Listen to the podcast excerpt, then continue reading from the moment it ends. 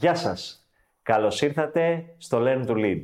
Ονομάζομαι Νεκτάριο Ζήσης, είμαι ο ιδρυτής της Zitani Solutions και κάθε εβδομάδα μέσα από τα social μας, από το Facebook, από το Instagram και από το YouTube channel θα δίνουμε απαντήσεις σε δικές σας ερωτήσεις σε ό,τι έχει να κάνει με θέματα ηγεσίας, επικοινωνίας και προσωπικής ανάπτυξης. Σήμερα λοιπόν θα απαντήσω σε μια πολύ αγαπημένη μου ερώτηση που μου έκανε η Μαρία, η οποία με ρώτησε νεκτάρε με μια λέξη τι είναι ηγεσία. Θα μιλήσω λίγο για τις τάσεις, γιατί υπήρξαν τρεις, διαφορετικές, τρεις διαφορετικές τάσεις, αν θέλετε, όσον αφορά την οργάνωση και την διοίκηση των επιχειρήσεων. Ε, στα 80's υπήρξε ε, η έννοια του manager, που ήταν πάρα πολύ ισχυρή, δηλαδή ήταν κάποιος που έπρεπε να είναι υπεύθυνος στο να γίνονται τα πράγματα σωστά.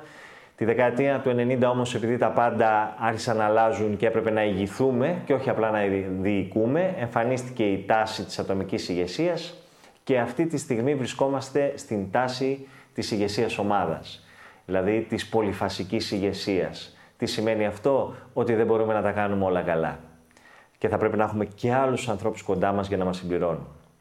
Στην πραγματικότητα όμως τι είναι η ηγεσία; Με μία λέξη, επιρροή. Τίποτα λιγότερο, τίποτα περισσότερο.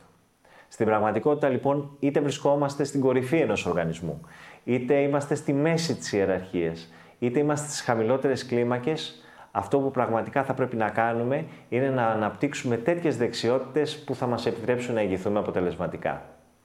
Θα αναφερθώ πολύ σύντομα και πολύ γρήγορα στα πέντε επίπεδα της ηγεσίας, όπως αυτά ορίζονται από τον κορυφαίο σε επίπεδο εκπαίδευση ηγεσίας στον κόσμο, John C. Maxwell. Το πρώτο επίπεδο λοιπόν είναι η ηγεσία, αυτό που λέμε αποθέση. Το νούμερο 2 είναι η ηγεσία από συγκατάθεση. Το νούμερο 3 είναι η ηγεσία μέσα από την παραγωγικότητα. Το 4, το τέταρτο επίπεδο είναι η εξέλιξη των ανθρώπων και το κορυφαίο επίπεδο ηγεσίας είναι η κορυφή. Δείτε ότι ξεκίνησα διαφορετικά. Ενώ πολλοί άνθρωποι θεωρούν ότι η θέση είναι το υψηλότερο επίπεδο ηγεσίας, η θέση λοιπόν είναι το χαμηλότερο και το πρώτο επίπεδο ηγεσίας. Γιατί; Γιατί οι άνθρωποι μας ακολουθούν επειδή πρέπει. Η μόνη επιρροή λοιπόν που ασκούμε, που έχει ένας ηγέτης από θέση, είναι ο τίτλος εργασίας του.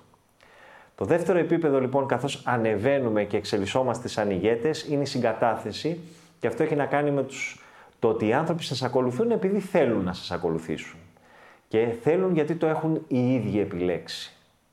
Θα, θα μιλήσω σε άλλα βιντεάκια ε, για μία-μία θέση. Σήμερα κάνουμε έτσι μια αναφορά. Το νούμερο 3 είναι η παραγωγικότητα.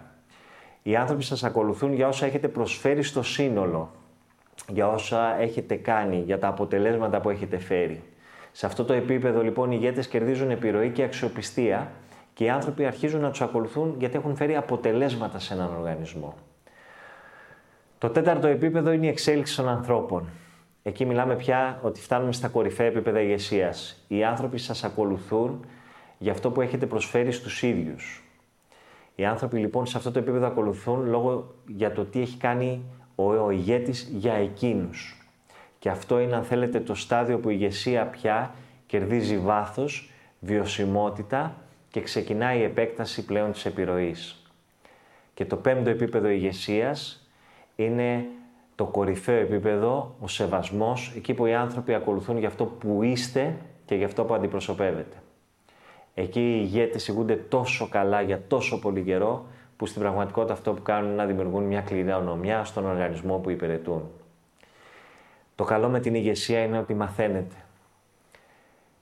Και πραγματικά είναι πολύ σημαντικό να μάθουμε να ηγούμαστε. Δηλαδή να μάθουμε τι, να ασκούμε επιρροή.